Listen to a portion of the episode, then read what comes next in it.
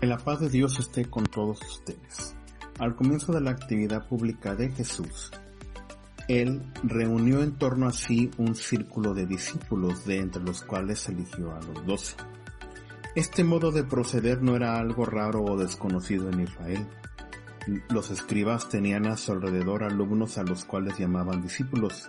Estos a su vez eran atraídos hacia sus rabinos en un primer momento por su autoridad como peritos de la ley. Sin embargo, en el caso particular de Jesús, los discípulos no van hacia Él, Él es el que los llama. La aceptación de este llamamiento traía consigo una comunidad de vida entre Él y sus discípulos, comunidad en la cual el discípulo nunca dejará de serlo, sabedor de que el Maestro es el Señor.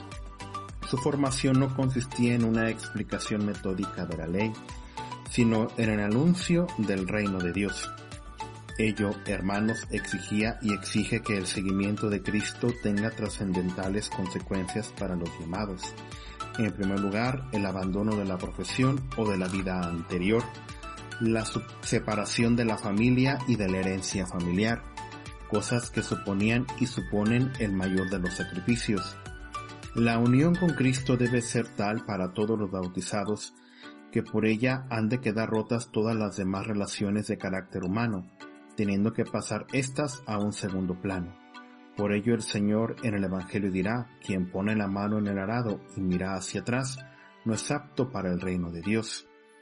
Seamos, hermanos, conscientes de que nuestro compromiso bautismal es una entrada en las condiciones de vida de Jesucristo, participando en su mismo destino y en la misión de su vida, que es el anuncio del reino de Dios.